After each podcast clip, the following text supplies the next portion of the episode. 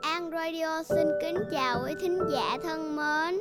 Đây là nơi mình và ba mình sẽ đem đến cho các bạn những câu chuyện ngắn dễ thương và cảm động.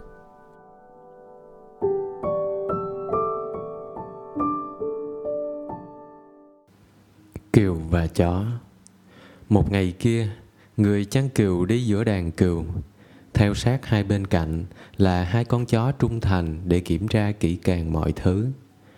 Hai con cừu đứng ở hơi cách xa đàn và bắt đầu nói chuyện với người chăn cừu.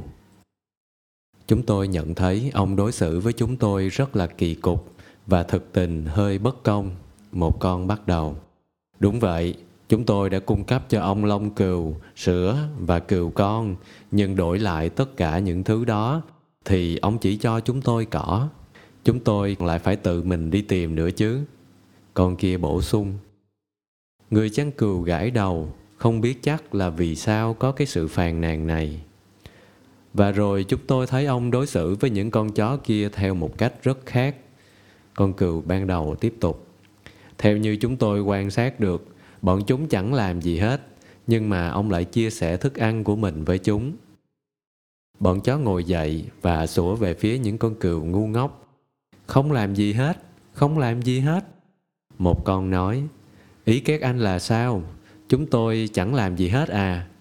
Con còn lại nói, này nhé, những kẻ lố bịch kia, nếu không nhờ có chúng tôi, thì các anh chẳng còn có mặt ở đây đâu.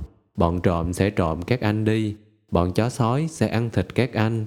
Con chó đầu tiên nói, thực ra cả hai đồng thanh. Nếu chúng tôi không có ở đây, các anh thậm chí sẽ quá sợ hãi đến nỗi mà chẳng dám ra ngoài ăn cỏ ấy chứ.